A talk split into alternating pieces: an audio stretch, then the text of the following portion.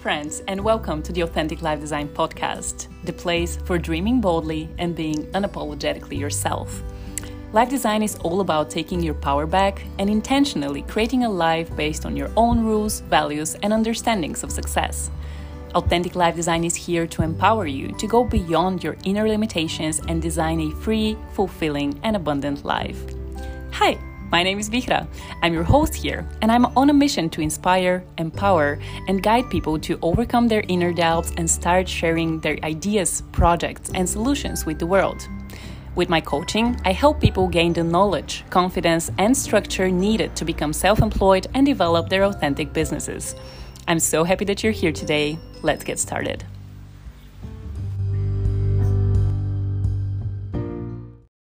All right, we're back with another solo episode today, and this one was supposed to be released 2 years ago. This one was supposed to be the second ever episode on the podcast. However, I've been procrastinating a bit on it. To be honest, I was having this I think perfectionism in many ways. I wanted this episode to be perfect. I wanted to be super clear and structured and giving you the best information possible for design thinking to really be your kind of design thinking for dummies or your guide into it. And I hope it still will be. But these expectations that I had on myself really made it hard to sit down and record something. So here we are, very, very happy and excited to be, for most of you, the person who's gonna introduce you to design thinking, because in my life, every time I mention that my education, like big part of my education is in design thinking, the methodology that I work with is based on design thinking, people are like, what? Design what? Thinking like a designer? And it leaves people confused. Like, I think it's very common in the spheres of architecture, design, UX, UI. I think people use it there, also IT sector. But outside of this bubble, people are like, you're confusing me and I don't know what you're doing.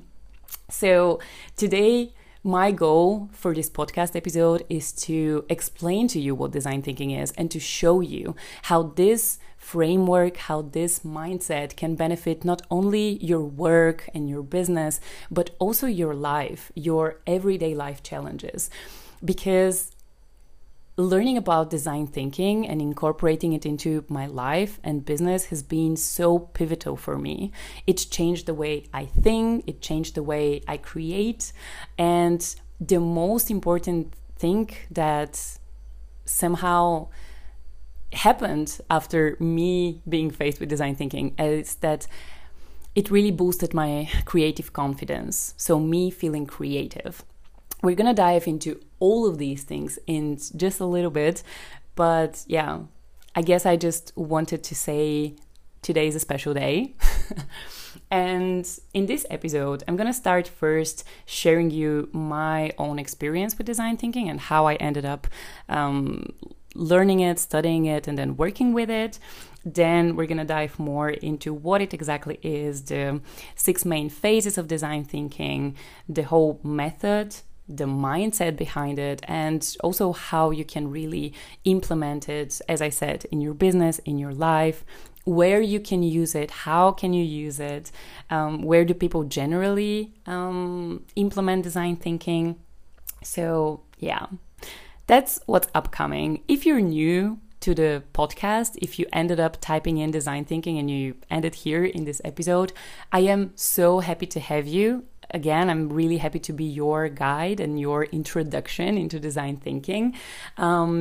Disclaimer here, as I said, I'm going to be sharing my own experience and everything through my own lens. I don't know if it's going to be the most perfect explanation and overview of design thinking. My goal is to make it as simple as possible. Because what happened for me back then when I started researching about design thinking is that everything seemed way too complicated and it was using words that I was like, what? What is this? So when I was doing my notes and I was preparing for this episode, I really tried to explain the whole concept as if I'm talking to a kid.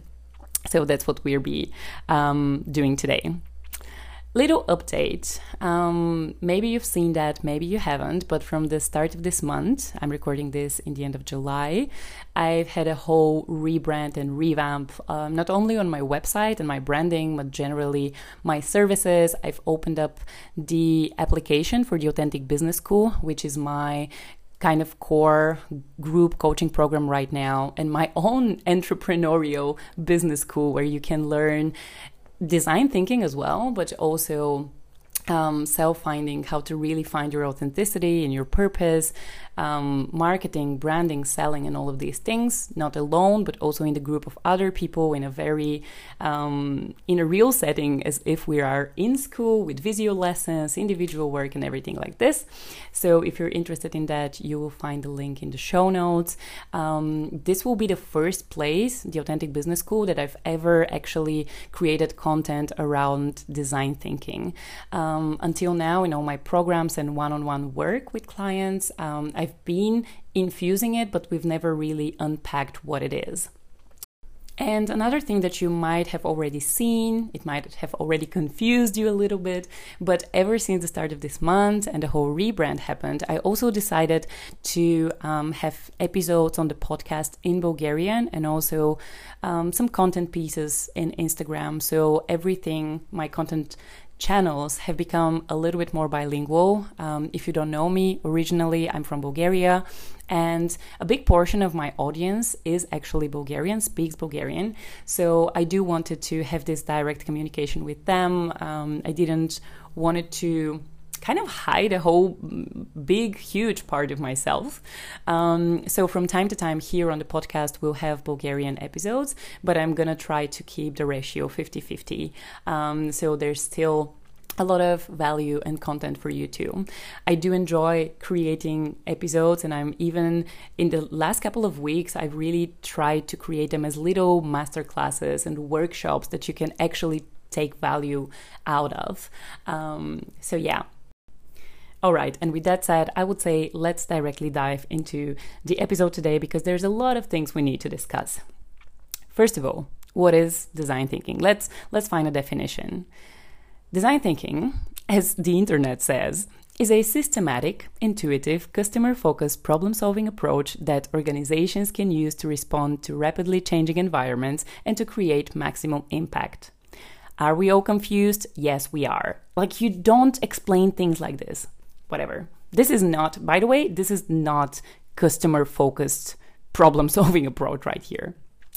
Design thinking, my friends, is a problem-solving approach. It's how you solve problems. It's a methodology, it's a process of set steps, and also mindset, how you approach challenges. Might be life challenges, it might be business challenges.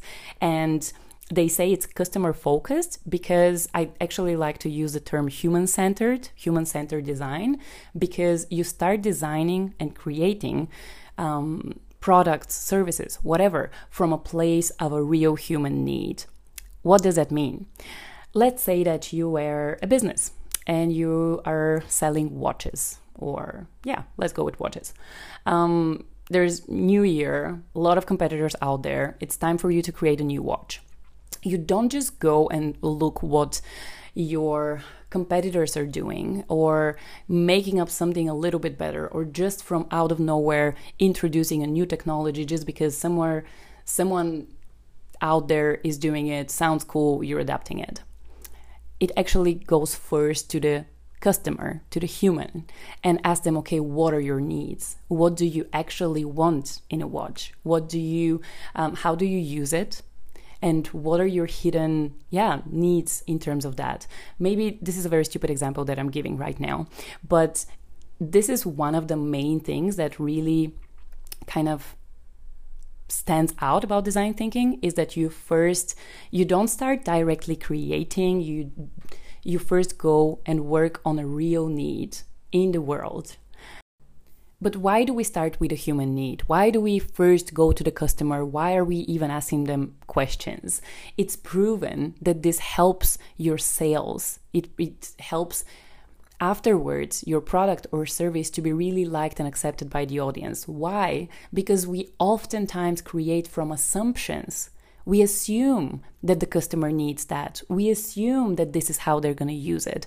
And if we first go to them, we can learn so much, adapt this into our ideas, even give these ideas back to them, reevaluating, gathering feedback. Because when we put this product or service into the world, they're going to fall in love with it. And they're going to see, oh my God, someone understands me. Someone sees this need.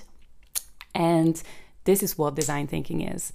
Because coming up with an idea is easy, but coming up with the right ideas takes work, takes understanding of your audience. How did I end up studying this? Good question. Thank you. It was really random. I think there is one episode where I've actually explained my whole journey with design thinking, but I was working in a co-working space back then. I had just graduated from my bachelor's. I was sure that it's not my time to do a master's degree. Like, not that I didn't want it further education, but I didn't want it in the format of master's. And I even said to myself, I really want kind of a creative program, something different than theory and more theory, something practical, something cool. And somehow a lot of people around me, I was based in Berlin at that time. So a lot of people around the co-working space, but also in my personal sphere, started speaking about design thinking and this design thinking program that was happening in Potsdam. This is very close to Berlin, a German city, where you could actually get a proper education by the Stanford D School. And everyone was having such positive experience out of that. They were happy and inspired, and they were really kind of selling this without even knowing. And hearing them, I was like, oh my God, this sounds really cool. I gotta research it. And I even remember how it was Christmas and I was on my flight from Berlin to Sofia. And I had a couple of podcast episodes that I had downloaded and YouTube videos all about design thinking to understand what this is. And I ended up almost nowhere because, as I said, a lot of inspirational videos, super cool, human-centered design. What is this and how do people apply it in the business? I couldn't understand. So I think this was the moment where I still decided to go on their website and put my application in to get into the whole program. Fun fact, I was falling in love with the program already by the start because they don't ask you to send your CV or application letter or whatever. They ask you to send your T profile. The T profile in the D school, as the design thinking school that I was in is called, is something similar to your CV, but instead of only writing your professional skills, so to say, you actually, like, one part of the T, so one line of the letter T, is including all of your professional skills, so to have like hard skills, so to say, everything that you have learned in your previous education and life. And the other line is all about your interests, your soft skills, what you're good at, what you're bringing on the table, what's different. And I was like, oh my God, I'm finally feeling accepted and understood, because I've always felt so weird for having too many different interests, for being multi-passionate. So this is something I loved, and I remember how inspired I was in this application process. Usually there are, I think, 2 programs in a year, each program in the D School of Potsdam where I was is 6 months. And I think there are around 400 to 600 people that apply, and 40 students get accepted. So to be honest, in this particular moment, I think I was doing it for the fun, and I really liked the whole idea. And I was like, yeah, if it happens, happens. If not, whatever. I don't even understand what this is, so it's not a big lose on my end. And it was March when I got my letter that I've been accepted and I'm going to be actually really doing this. And this is how it all started. So I was very, very lucky to end up studying design thinking in the D School of Potsdam. Why? Because it actually goes by the program of Stanford. And I'm going to explain to you where's the difference. There are a lot of different courses and programs on design thinking that you can find on the internet, and I highly suggest you do that if you're interested. I am sure that there are courses in Udemy and Skillshare and all these places that can guide you through the methodology. What was different in my experience is that we actually spent 6 months to 1 year on real life examples. What does that mean? We weren't only learning theory. Theory was actually just 2 hours a day, maybe maximum 2 hours a day. Everything else was us learning, experimenting, speaking with people around the area. I remember going to restaurant owners and interviewing them about their needs in the restaurant and the struggles they have with the menu, for example, for people that have allergies. And it was such a real life experience, up to the point that the last 3 months of the program you actually spent with a real company that actually is in the world, and you're creating a product for them based on design thinking. So fun fact, I was actually in these 3 months, my team of 5 people, we were working on a sex toy company. So we were doing the design thinking steps for a sex toy. Why is this interesting? In many reasons, mostly because the first empathy part that I'm just going to dive into, the different steps, but in the part that you're learning about the customer's needs and what they want and what they wish for, you can imagine the whole experience of doing this on the sex topic when you were 20. What was I? 20, 22, 23? I don't know, whatever. I just want to share my experience because I know that there are not many people that have been into this school, and I just think that it might be interesting. We always had 2 days a week, so it was great that we could actually adapt this whole education program with working or doing other things on the side. And in these 2 days, I felt like I'm going to kindergarten. We were constantly playing with Post-its, with Lego, whatever. We were just creating things from scratch, and it was really, really active and cool. And just up until this point in my life, I just didn't know there's such a playful education that you can have. So yeah, that's that. This is how I ended up there. And again, I think my curiosity led me to this experience, and I didn't even know how, like, why am I in? Am I going because I want to be a design thinker and I want to facilitate workshops, or it was my curiosity of what is this? This looks fun. Let's see. And like later on in my life, I can think of all of the implementations that I can do with that. And another disclaimer before I move on is that usually the D-School, the design thinking program in D-School is very, very, very, very expensive. I think back then it was around 12,000 euro. I don't know how is it right now. However, back then, maybe still is, not sure, they had a kind of a special discount for everyone who applies and is still very shortly after their bachelor's, and just they had a couple of different factors that if you check these boxes you have the discount. So again, I was lucky enough to not have spent 12,000 on this. And there were people in my class, like in our group of 40 people, that had paid for this education, and I was seeing the dedication and the clarity that they had. Like, they were much clearer than me what exactly they want to do in the program, and what they want to do with design thinking later in their life. I really was on a roller coaster ride, very positive one, of just learning, experimenting, and having fun. Okay, enough about my experience. I realized that I never really told you anything about the history of design thinking, so I'm gonna be very boring and start with that. So according to the internet, the design thinking concept emerged already in the 50s and 60s, mostly in the field, as I said, of architectures and industrial designers. However, it gained more and more popularity around the 90s when the Stanford D School was actually founded. and the establishment of the Hasso Plattner Institute of Design, also known again as the Stanford D School and the Stanford University. And the D School became this hub for promoting design thinking methodologies across various disciplines. They really speak about implementing design thinking in every single area of life.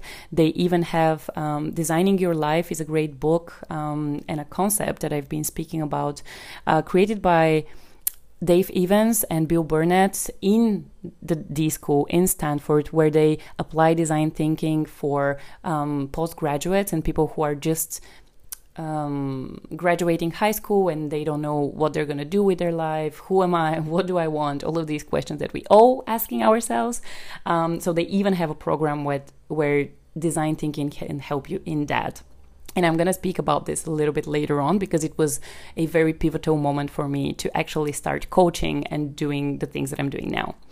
And after the 90s and I think it was around the founding of IDEO. IDEO is this design agency, the design consultancy, very, very famous and successful in the States, founded by David Kelley. David Kelley is also this huge name in design thinking. He has a great, great book called Creative Confidence. If you haven't read it, I highly, highly recommend. So I think these was like in the early 2000s was the boom, so to say, of design thinking, and many, many companies that we know started applying it, including Apple. Airbnb have a great story how they actually came with their concept. HP, yeah, just many. Google is actually one of the biggest and most famous companies that is using design thinking. And in just a second, I'm going to give you some examples of how this actually works. So yeah. And ever since, I think that more and more organizations and businesses and even educational institutions worldwide have started implementing design thinking more and more. But how have these companies used design thinking? Let me start with that, and just these companies that I name dropped before. Apple is a prime example of company that consistently applies design thinking to its product development, from the user-friendly interface of the iPhone to the whole functional design of their laptops. Everything goes through design thinking processes and always coming back to the customer. Airbnb used design thinking to build trust between hosts and guests to their platform, because this was a huge problem at the start. So they were ideating based on design thinking of how they can actually create a safe concept. Google has embraced design thinking in various projects, including the development of its search engine and the user interfaces. They prioritize user needs and feedback constantly to iterate their products. IDEO, as I said, this design consultancy, have applied design thinking to a wide range of projects with various clients, including Coca-Cola, Ford, Procter & Gamble. And one of the kind of more real-life examples that I always like to give as an example of how you can apply design thinking and why it's so great, is that there was this, I can't name drop anyone in this story, but there was this doctor and the hospital that had huge problem with the MRI section, because the kids were so afraid and so scared to come inside. They were always crying, and they couldn't make the kids get into the MRI. And you can imagine how many kids need to do this daily. So it was always this kind of horror movie, both for the kids, but also for the doctors. And using design thinking and thinking about the kids and their needs and what's fun and fascinating for them, they actually created the whole MRI as a roller coaster ride. It was with it looked like a little bit Pirate of the Caribbean. It's as if it's an entertainment thing that you go inside, and it started being interesting and friendly and colorful for kids to explore, and they wanted to actually jump into the MRI because it was made as if, again, it was a swing or any other playground object. So let's go inside of the design thinking methodology and understand how does that work. The method, so to say, has 5 concrete steps, 5 or 6, depending how you see this, because the last one is kind of questionable how exactly you understand that. But when you have a new product, service, challenge in your life, you start with step number 1 out of 5, and it's empathize. First, you try to understand the people you're designing for by putting yourself in their stories. You're listening to their experiences and observing their behaviors. That helps you gain insights about their desires and their needs. And you're no longer making these assumptions, as I said, but you're really going into the source that you're creating for. The second thing, after you've gained everything, and we can do this by surveys, we can do this with interviews or just observing particular patterns that people have. There are different methodologies how you can empathize, but your first step is to, as long as you need to, or you can allow yourself to get as much insight as you can about these people, write things down, and start brainstorming on this. Second step is defining. After gathering the insights, you define specific problem or challenge that you want to solve. This step helps you create kind of a clear and focused problem statement to afterwards work on. So it's our bridge step to the next one when we start ideating.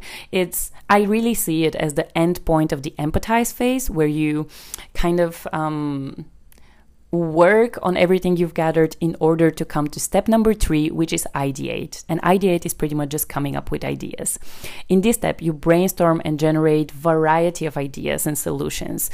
Here, it's important to say even the bad ones count. And not only that, but oftentimes the first, let's say, 10 or 15 ideas that we have are either the bad ones or the ones that actually already exist. So you got to go through this process in order to get to the good ideas and the more innovative ideas. So it really, design thinking encourages this wild, out-of-the-box thinking, aiming for as crazy as possible, as big as possible, even coming up with ideas that might not be realistic at all, but there might be a tiny detail in them that we can take and implement.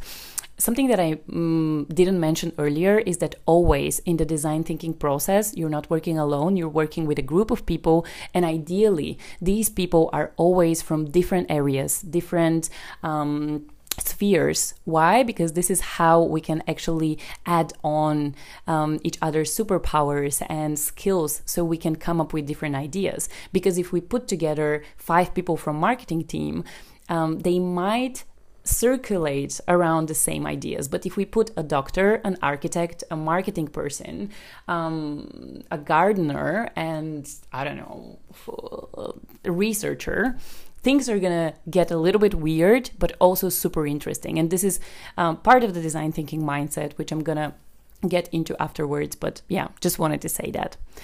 So we're in the third step, the ideation phase, and we're really focusing here not so much on quality, like the best idea ever. No, we're working on quantity, a lot of ideas, as fast as possible, as ugly and messy as possible, but at least we have a lot afterwards to work with. Next step is prototyping. So once we have a few promising, interesting ideas that have stood out from the previous phase, now we can create very simple, very kind of a low-cost prototype or a model that will bring these ideas not only in words, but rather in form. We will see them tangible. We will be able to show and tell and gather feedback on something that's real, and it's not something imaginary in our head. Prototypes can be, I don't know, sketches or physical models or even digital representation of like a website or, yeah, just the thing that you're working on. So you can allow yourself to really quickly test and gather feedback.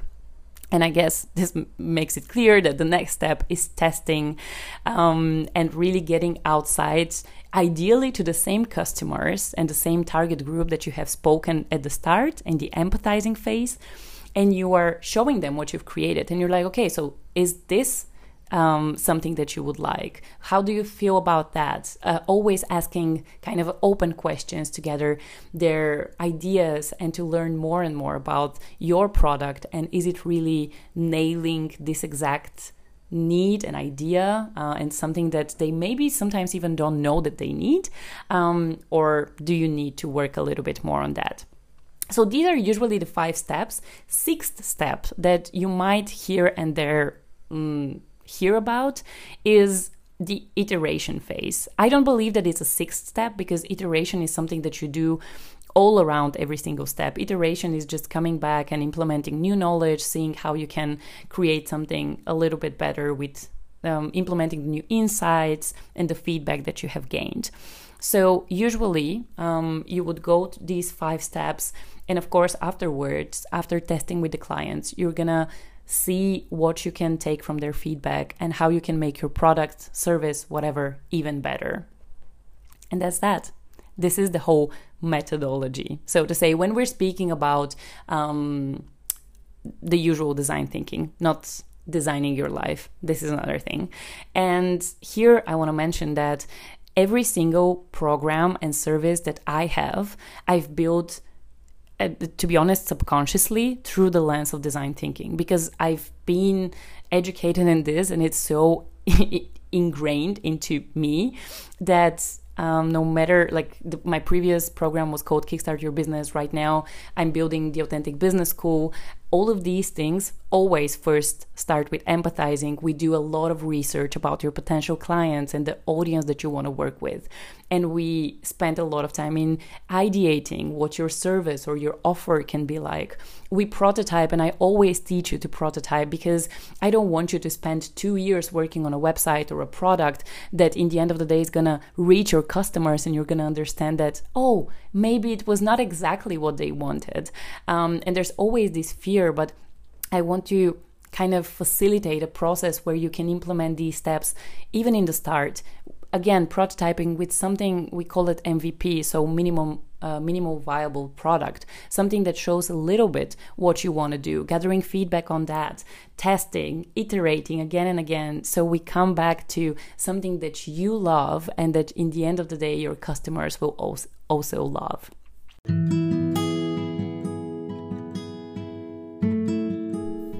I think now it's a good moment to make a little pause and tell you more about some of my new services. One of them, as I mentioned already in this episode, is the Authentic Business School, or as I like to call it, the Cool Business School, to provide you with the education and the support you've been searching for to finally become self-employed and start making money by doing what you love.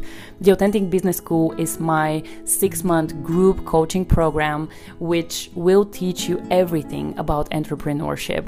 It will focus on you and your own authenticity. It will teach you the steps of design thinking, and from there we're going to learn marketing, branding, selling, setting prices, product development, and all of these things. And you're not only going to do it alone, but you're going to be a group of students. I have really created a school setup for everything from our campus, where we're going to spend our time and communicate, to the video lessons. So I really wanted to make something enjoyable and fun, because all these accelerators, first, they're very, very expensive, and second, oftentimes they don't work on your own idea, but a hypothetical idea that might sound good but doesn't focus on what you want to bring into the world. And my mission with the Authentic Business School is to help you create an authentic business, a business that works for you, and also educate you on all these topics, but make you your own method of leading your business and being who you are and attracting the most exciting clients that you've been dreaming of. So if you're interested in that, the enrollment is open until the end of August, and you can find the application in the show notes.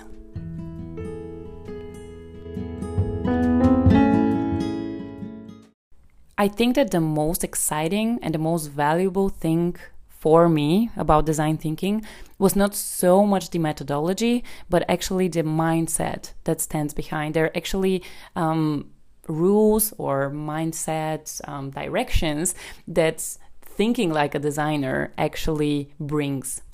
So I will dive into these in order to show you how these can actually be implemented again in your everyday life. First of all, the first rule always about design thinking is the human-centeredness.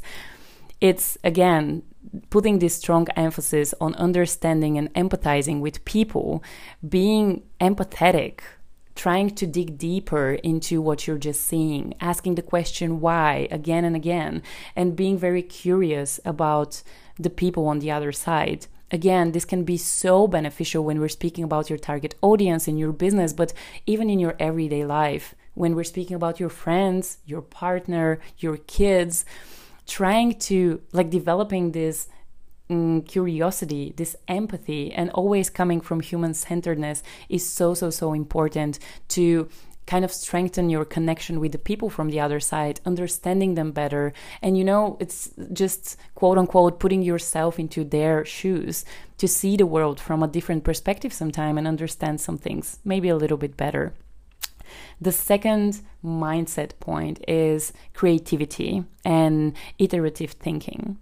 Design thinking always encourages this mindset of curiosity, of open-mindedness, and just divergent and different thinking. It values generating wide range of ideas without judgment, without thinking they're stupid, without asking yourself, oh my God, am I saying the right thing? It's really exploring multiple possibilities and being able to dream big, to imagine big. And this is one of the my favorite things that I got from design thinking, is that saving this childlike mindset, being able to dream, being able to be creative is so important, because as David Kelley says in his book, Creative Confidence, we all are able to be creative. And it doesn't mean to be an artist. It means just having ideas when it comes to business problems, when it comes to everyday problems in life, to be able to come up with solutions, to come up with just things that might help you. And again, being able to get outside of the box and outside of what is known and what is seen, and just be a kid and draw something, come up with something that might be weird or crazy or stupid. But this really trains your muscle of creativity. So you're able to create a new world and to bring innovation into your life, change into your life and transformation, but also innovation in the world that we live in. And this is also part of the why this prototyping and testing is so important, because we learn new things again and again and again, and it just improves, in a way, our creativity. The third one, as I mentioned earlier, is collaboration and co-creation. No one can do design thinking alone. Why? Because you need the people from the other side. You need the team to ping pong and brainstorm ideas with. Collaboration is central for design thinking. And I think it's because it recognizes that diverse perspectives and expertise and experience in life can lead to more innovative solutions. As I told you earlier, if I sit down with someone from a whole other background, maybe it's a surgeon and we have to solve an everyday problem even, this surgeon, he or she is going to have a much different view on life, much different expertise, and maybe is going to point out some things that I can't even think about. And this is why collaboration and being together in team with someone is so important.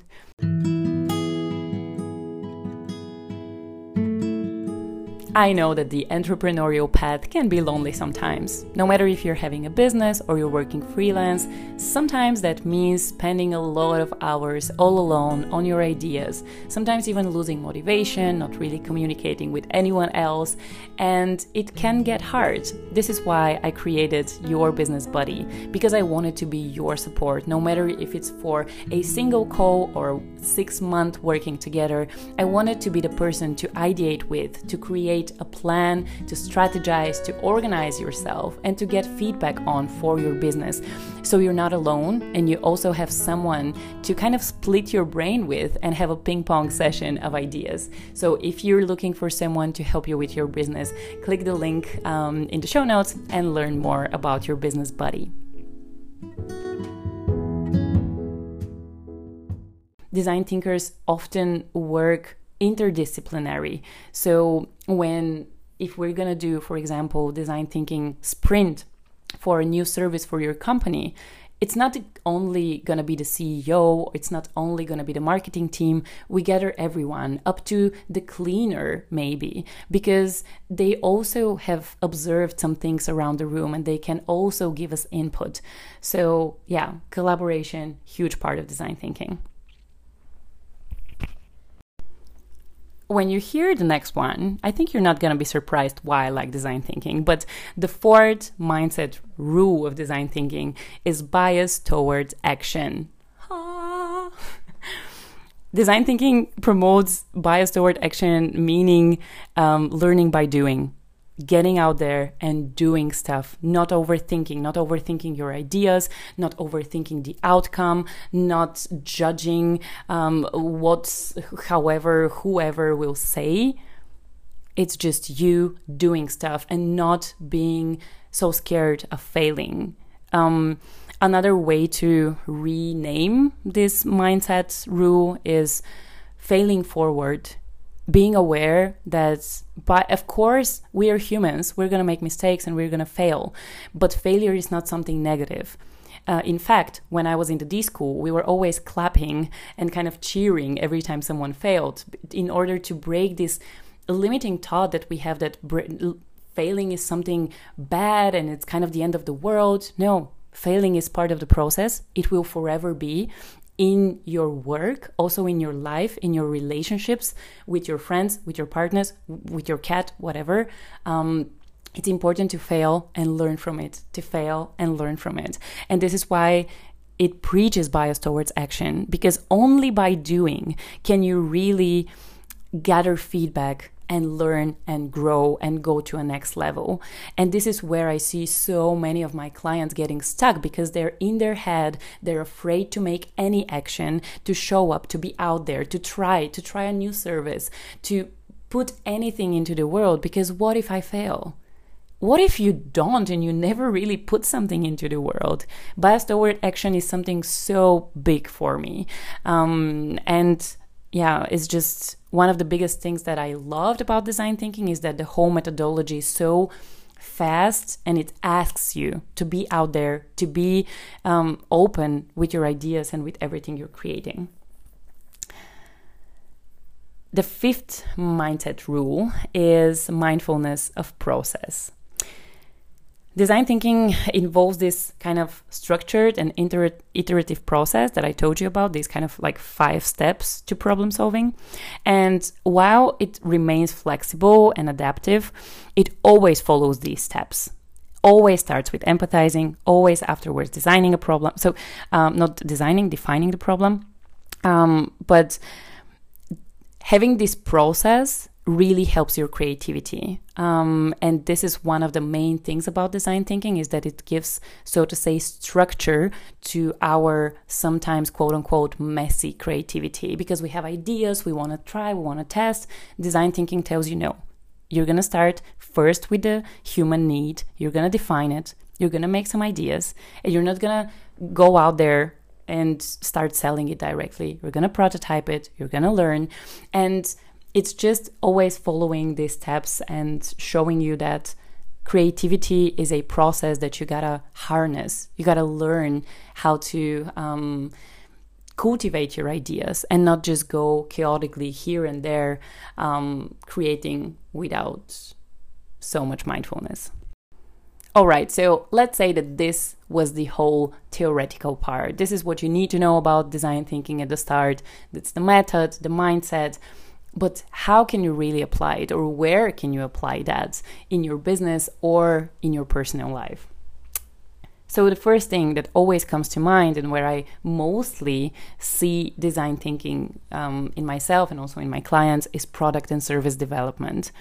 When you have a new thing to create, when you want to create a new service, new product, new thing to bring into the world, the first thing for me is using design thinking and coming first to the empathizing with your clients. Who do you want to serve? What do you want to create? What do these people need? If you're an artist, what do the public wants to see? What do you want to create for them? What is the story you want to tell them? Or if you're focusing more on the people that you're working with, what do the artist wants to say? Just empathizing, understanding, and need a story and something that gets a little bit deeper, because it's not about just creating products into the world. It's not about creating service after service. It's all about hitting, like the perfect scenario would be that you hit the need that your client didn't even know that they have. And this is a concept that I have explained oftentimes to my clients, that it's very different what the people on the other side want and what they need, because oftentimes we sell them what they want, but we give them what they need. So understanding their needs and knowing that is so crucial. Another place or moment, of course, is marketing and branding. And I always preach that in order for you to have good communication to your customers, you got to know them. You got to know how they want to be spoken to, what topics are interesting for them, what kind of content do they enjoy, all of these things. So the more you know about them, the more you'll be able to ideate and create really creative content, creative way to approach them and to become their best friend even. Another place would be organizational strategy. So thinking, okay, where do we want to take our company in a couple of years from now? All kinds of project management also can be really helpful with design thinking. But when we speak outside of your business stuff, and to be honest, I do feel that design thinking can go inside every single area, from your finances to, as I said, product development and marketing. But in your real life, design thinking can be a great, great tool to change your mindset when it comes to challenges and to not be the victim of everything that happens in your life and to complain and to feel negative about it, but to be like, okay, problem solving time, and come up with creative ideas. What can I do? What is this situation allowing me to do? What can I bring, like, where can I take inspiration to create something new, to act in a new way, to become a little bit of a new and better person from this situation here? How can I empathize more with the people around me? How can I empathize more with myself? How can I be more creative? How can I not be scared of my own ideas and sharing them? How can I just dream bigger? How can I be a kid again? How can I prototype and play around with these things? It's really such a playful approach to have to life, because in the end of the day, design thinking always doesn't take anything seriously. No failure is a failure, you know, it's not the end of the world. As I said, it's just a learning process. Same thing with life. Even when the hardest things happen in life, of course they do. We are humans. We experience all ranges of emotion. But how can we, I think for me personally, design thinking really helps me to somehow appreciate life more and see more the beauty of it, the creativity of it, the different colors and the different choices that we can make day by day by day. And this, my friends, is everything that I have to tell you about design thinking. I really hope that I brought more clarity to you, and I also maybe sparked a little bit more interest and inspiration in the topic of it. And what I want to leave you with is that you are a creative, you are an artist, you are a designer without you knowing that.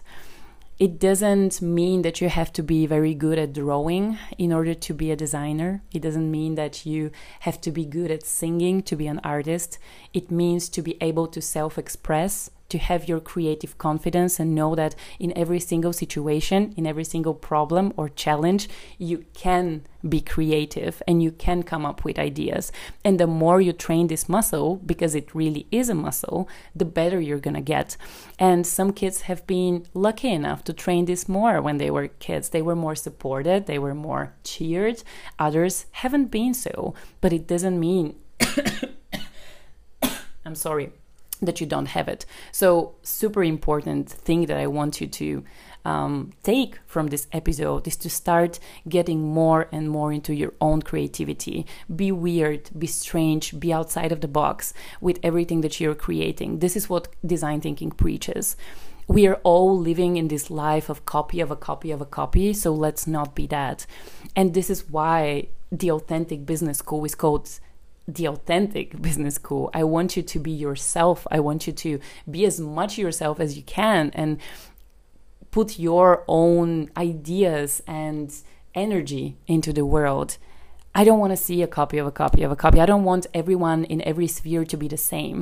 This was something that also kind of made me mad and exhausted in the coaching sphere, and this is why I'm currently, like, my whole rebrand is so colorful, because all of the coaches are this black and white and they have the same messaging, and we're all, even subconsciously, oftentimes we are copying people. But being different and being yourself and allowing yourself to think creatively and differently and outside of the box, I believe is going to help you not only in your work stuff, in your freelance work, in your whatever. It's going to help you so much in your life. And we need to learn to be kids again, to dream big, to be more confident, to be more expressive, and more authentic.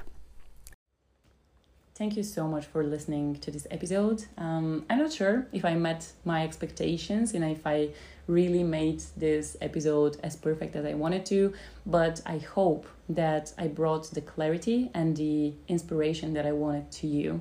So yeah, with that said, as always, in the end of the episode, I ask you to subscribe to this podcast if you haven't, to leave me a review. I always love hearing your messages or seeing your ratings. It does help the activity of the podcast, but it also helps me as a design thinker and empathizer to know more from your end, what landed good, what inspired you, what you didn't like, what you're missing, what themes you want to hear more of. So yeah, don't forget to subscribe, to share if you liked it, maybe send it to a friend, and I'll see you in the next one.